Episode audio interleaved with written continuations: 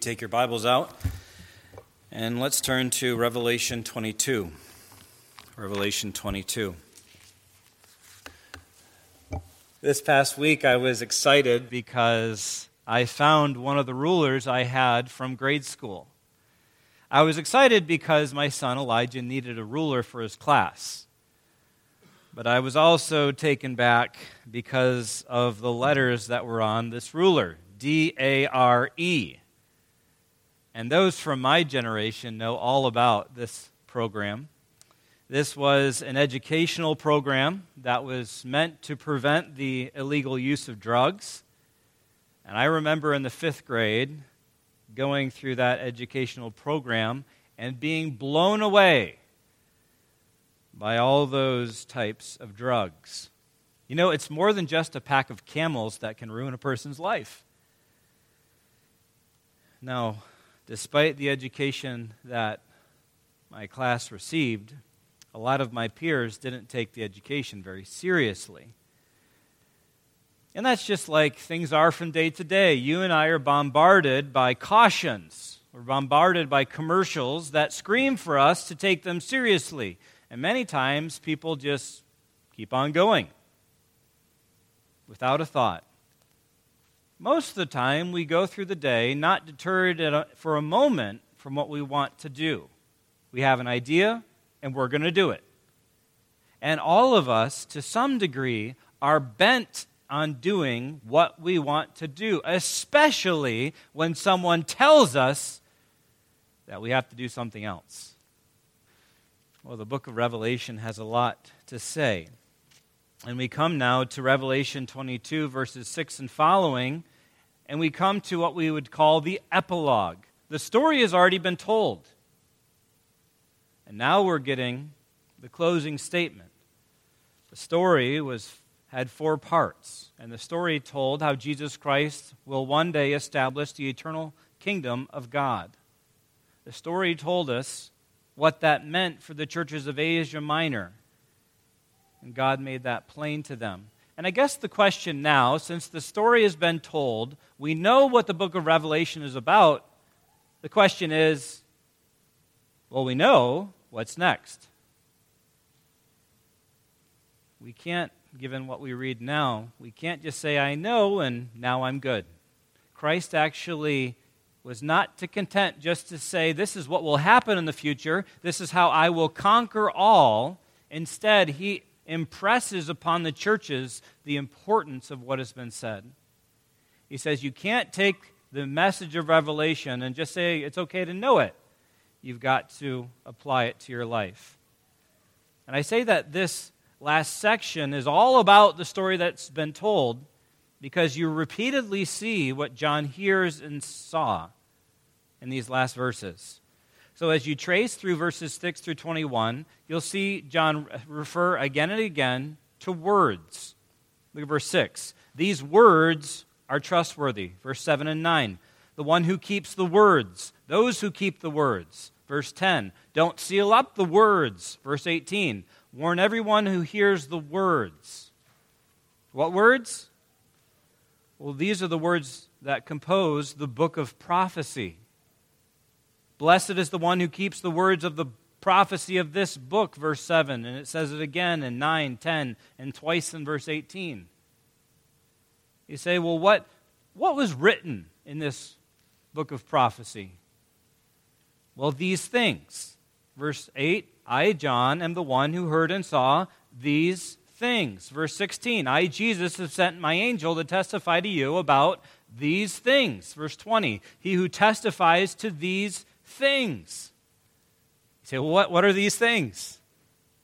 Look at verse 6. God sent his angel to show his servant what must soon take place. These things are future necessary events. There are certain things that are going to happen one day. And to make this very, very plain for every single one of us, Jesus Christ is not significant enough in the world today. Many people can go their whole life and never hear his name. Other people know his name, but only as a curse word, or as an excuse, or as a joke. For now we know that the nations rage against Jesus Christ, but one day he will establish the eternal kingdom and he will displace all other kingdoms. He will be the cosmic ruler. And that is news that everyone needs to take seriously. That's what was revealed to John. These things. say, one day things are going to be different. That's right. One day they are when he comes and rules and reigns. Now, as we look at verses 6 through 21, it divides into three parts. We're going to consider today verses 6 through 11, where we have the interaction between John and the angel. Verses 12 through 17 provide us the last words of Christ, and then 18 to 21 of the closing remarks. We're looking at 6 through 11, and that divides in half. Each half begins with the phrase, and he said to me. So the angel is going to speak to John, so we're going to have two subpoints. So, very simple outline today. First major point is that we should take the book of Revelation very seriously. And that is because God affirms that these things will happen soon, because he has sent his angel to show these things that must soon take place. Furthermore, folks then need to know about them. Folks need to know about them. Let's look together at verses 6 through 9, where we see that God has sent his angel to show these things that must soon take place. Verse 6 says this And the Lord, the God of the spirits of the prophets, has sent his angel to show his servants what must soon take place. God has sent his angel, and his angel has a message. It is for his servants. That is the term for his slaves, those who recognize God as the one who's in control, their master. He's telling them necessary future events. And just like you or I send a text message or write a letter so that people know something, God sent a message because He wants us to know something. He wants us to know something about the future. And you say, well, how can someone tell me about the future? That sounds impossible. Well, it's actually really simple. You can tell the future if you're in control of all of it, if you're in control of everything. And God is in control of everything. So God does know the future because He has absolute power over all things. So God does have the power to do this. And the angel commended these things to John and to God's servants. Look at verses six, verse 6 there. It said, He said to me, The angel said to me, These words are trustworthy and true. So we're supposed to believe these things because they're trustworthy. Now, young people, look up this way for a moment. What orbits the earth and shines at night? The moon. Do you realize that people have walked on the moon? And, and some of you knew that before I asked the question, right?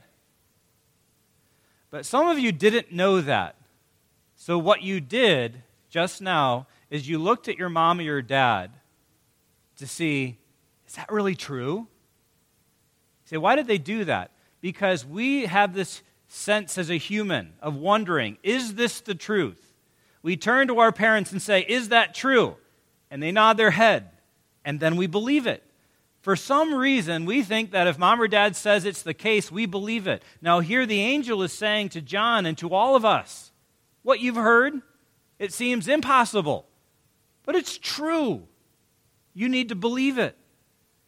So, God is graciously compelling us to believe what we have read that it's true, that it's worthy of us trusting, of saying, this is right, this is true.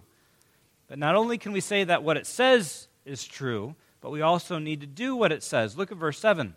And behold, I am coming soon. Blessed is the one who keeps the words of the prophecy of this book.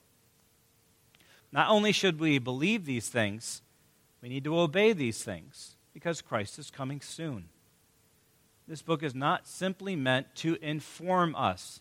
it is also meant to instruct us. When we read it, we're supposed to respond to it. You remember the pastor of the church in Jerusalem, James, who wrote in chapter 1 that we need to be hearers and doers of the word. Remember how James uses the illustration of a man who walks up to a mirror and sees himself in the mirror. And the point is, when you look at yourself in the mirror, you need to fix what you see before you go away.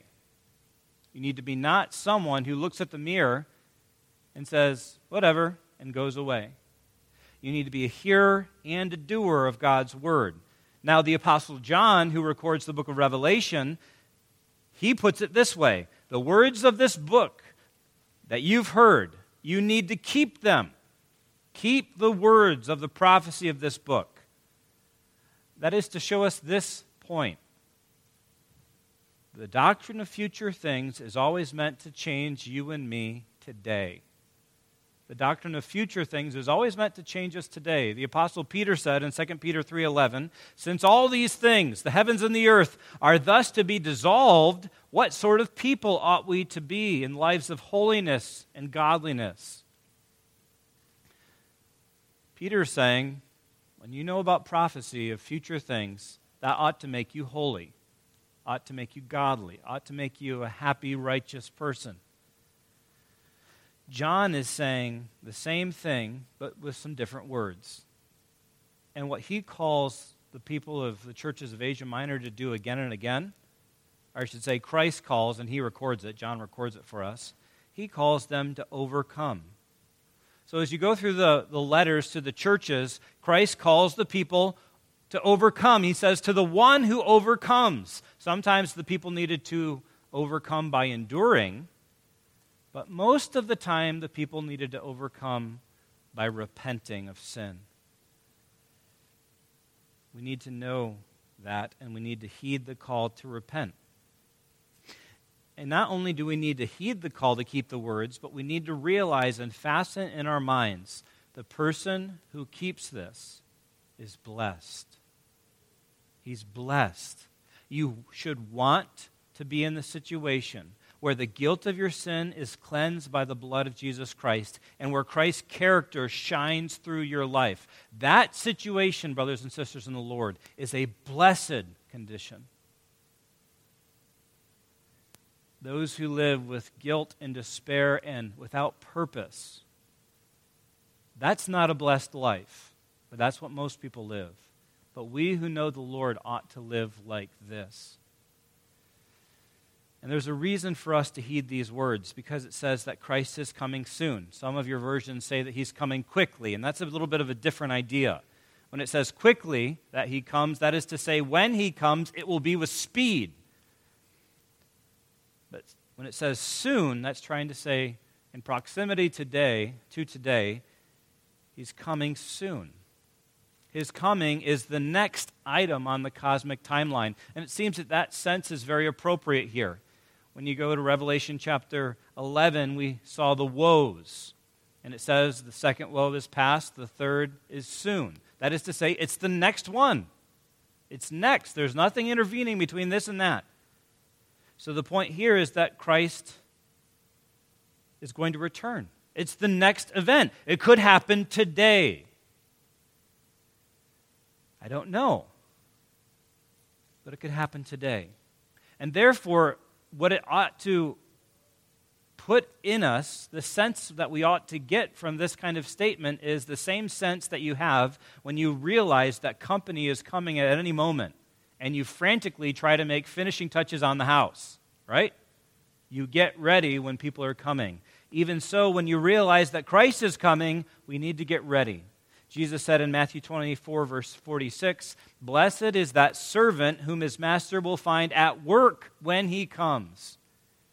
So God has given this information to us so that we can be ready when he comes. And John received these things from God. Look at verses 8 and 9. Verse 8 says, I, John, am the one who heard and saw these things. So John talks about his involvement in this revelatory process. And we've gone over this a number of times, but I really want to drive this home that this whole book is structured on John's prophetic experiences. He had four major experiences. In the first one, he saw Christ among the candlesticks. In the second one, he saw Christ opening the scroll. In the third one, he saw Christ on a white horse making war. And in the fourth, he saw Christ united with his people. John saw Christ. This book is about Jesus Christ.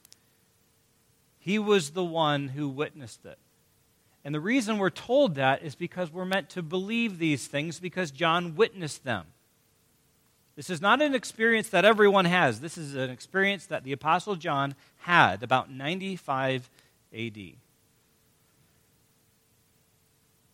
And as we think about these things, as John thought about these things, and then he hears, Behold, I am coming soon in that moment, it seems that John mistaken who he was speaking with. It says this in verse 8 and 9 And when I heard and saw them, I fell down to worship at the feet of the angel who showed them to me. But he said to me, You must not do that. I am a fellow servant with you and your brothers, the prophets, and with those who keep the words of this book. Worship God. So God uses an angel to communicate this marvelous message of what will happen in the future when Christ establishes his eternal kingdom. It's a wonderful thing, but that doesn't make the angel worthy of worship. It makes him worthy of respect, just as we ought to respect anyone who proclaims God's word to us. But it doesn't mean that they're worthy of worship. There's only one person who's worthy of worship, and that is God alone. So we ought to worship God for these things. It's unique that this book of Revelation, which is about many, many future things, it's full of worship. We see worship in heaven by the elders and the angels. We see worship on the earth as the earth dwellers worshiped the dragon and the beast. And you remember what the angel said who flew through the skies and said with a loud voice, Fear God, give him glory, because the hour of his judgment has come, and worship him who made heaven and earth, the sea and the springs of water. Chapter 14, verse 7. The point is, what people worship kind of shows what side they're on. They either choose to worship God or something else. And that's where everyone lands God or something else. Most people choose something else. You say, why would I worship God? Because He made you. Because Christ died for you to redeem you of your sin. That's why you ought to worship Him. And God is very graciously making these things known in verses 6 through 9. Now let's consider verses 10 through 11, where we see that folks need to know about these things that must take place. The angel is impressing on John the importance of people becoming aware of this. John, folks need to know about your experience. They need to know what you saw and what you heard. Look at verse 10. And he said to me, Do not seal up the words of the prophecy of this book, for the time is near. Well, what does it mean to seal up words? Well, we're going to find out by turning to chapter 10, which talks about a similar experience. It talks about the same experience, but the opposite experience. Back in Revelation chapter 10, you recall that John saw a mighty angel. This was a huge angel. It says that he had one foot on the land and one foot on the sea. And it says that he calls out, and when he did so, seven thunders spoke. And John was about to write down what the seven thunders spoke. But the angel said to John, chapter 10, verse 4, Seal up what the seven thunders have said and do not write it down. So, through reverse engineering here, if seal up means don't write, then don't seal up means write it down. So, John, record these things because the time's near. And obviously, John did record them because we have them before us in our laps, in our Bibles.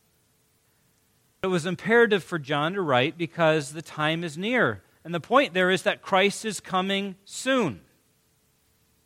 And if Christ is coming soon, who needs to know this? Now, you might think, well, people not here need to know this. People out there need to know this. But actually, the first people who needed to know about this were the churches of Asia Minor. Because Christ said, for example, to the church of Pergamum, that was the church that lived in Sin City. But the problem was that Sin City lived in them. He said to that church, verse 16 of chapter 2, Repent.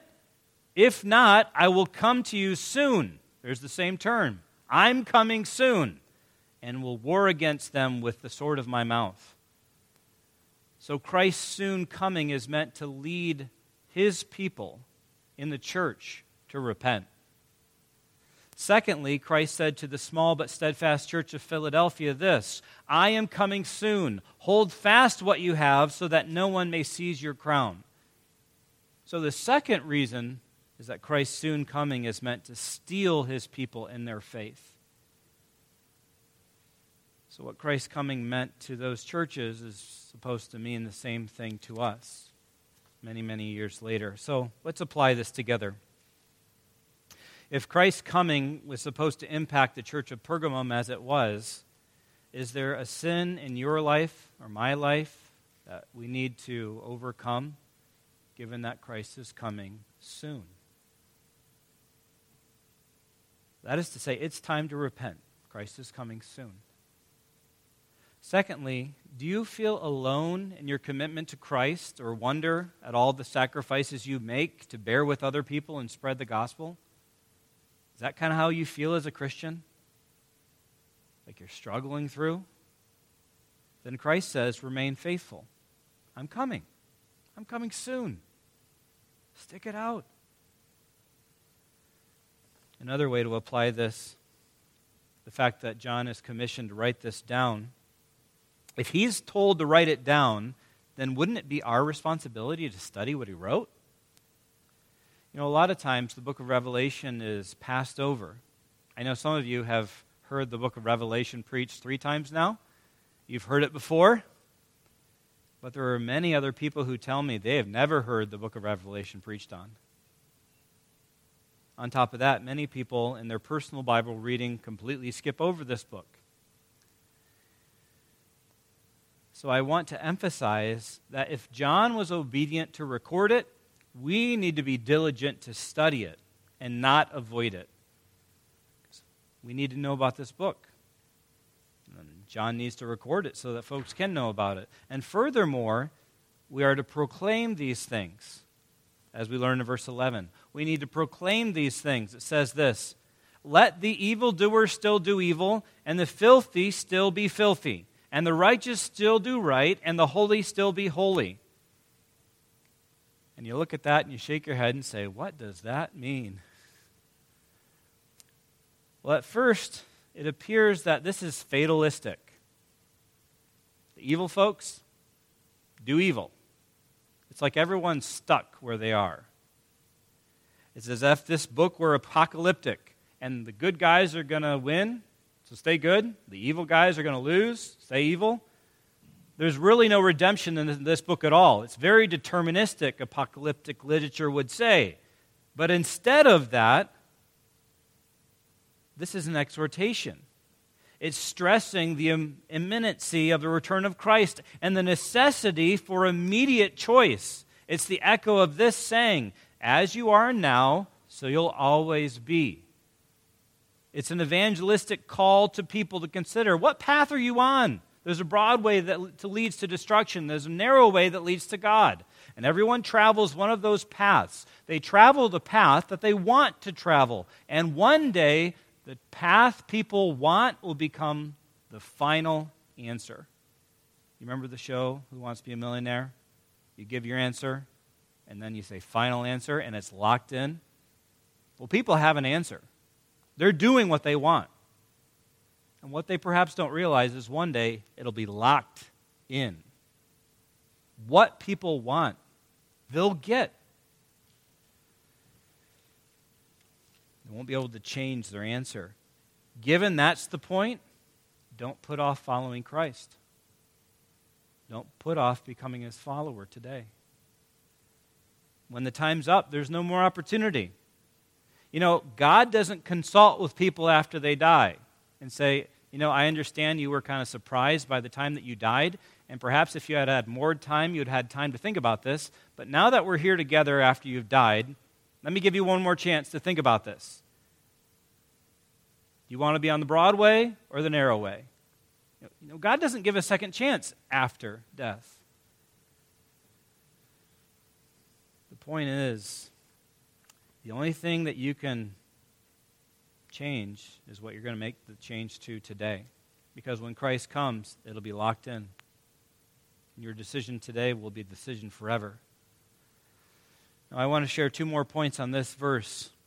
First, given the fact that it comes immediately after verse 10, this, book, this verse is trying to address how people respond to the book. They respond in this way. When people hear the book of Revelation, they respond in one of two ways. They refuse to believe that Jesus will come and rule and reign, or they humble themselves before him. That is to say, this book is dichotomizing. That's just a great way to say it splits people into two groups. It's like a knife stroke that splits something in half. And we know that. And I want you to understand that you know that by asking you a question. In the course of our study together, have you ever hesitated to invite someone to church because you realized in that moment, but we're studying the book of Revelation. And I don't know if someone wants to come listen to the book of Revelation. I don't know if we should expose people to that. They'll be confused about all that future stuff. Actually, what's going to happen is that people are going to come face to face with the reality that Christ will one day come and rule and reign, and that Christ is calling all people to submit to him today. It's like the preaching of John the Baptist who said, Repent, the kingdom of God is at hand. Or it's like the preaching of the cross. People hear it and they either reject it or they accept it. And the point here is to proclaim the message even though someone may reject it. The gospel, the preaching of the cross, appears to some to be foolishness, but to some it is the power of God unto salvation. So it must be presented. Don't hesitate to let people know that one day Christ will come. And they need to be aware of that and they need to respond obediently to it. Secondly, this verse speaks to God's people with encouragement. This is meant to encourage us. Those who do right and are holy will one day be confirmed in their righteousness. You know, think with me for a moment. We go through our days, and in many ways, because of how fluent we are, we're able to insulate ourselves against a lot of pain and hurt. Of course, we still have pain, we still have hurts. But the things that are most painful and the things that are most hurtful to us are the things that we caused. It's the things that we did that keep us up at night. The wrongs we've done other people that we still decades later remember. We've said cutting words that wound. We've done thoughtless things that have hurt other people. We have lots of regrets. Brothers and sisters in the Lord, one day we will never say another word that cuts. We'll never do another thing that hurts. Because God will make us like his Son, Jesus Christ. He will glorify us completely. And the God who we loved will change us to be like himself. And that is a wonderful, hopeful message for all of God's people. All of our days of, I did the wrong thing again, those days will be over. We'll be with God, and we'll be righteous like that. That's just a beautiful, beautiful thing. So let's take the book of Revelation seriously.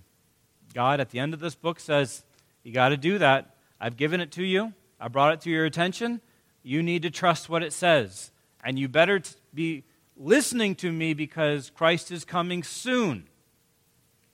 So it's a warning, it's an encouragement. Now, people take warnings in many different ways. People took the DARE program, and it doesn't seem to have done much at all, it seems. That's what the studies say. That's what my peers did. But you know what? When it comes to the coming eternal kingdom of Christ, you have to take that seriously. Because his coming will impact every single person who's ever lived. So it needs to impact us today. Father, help us as we consider these things.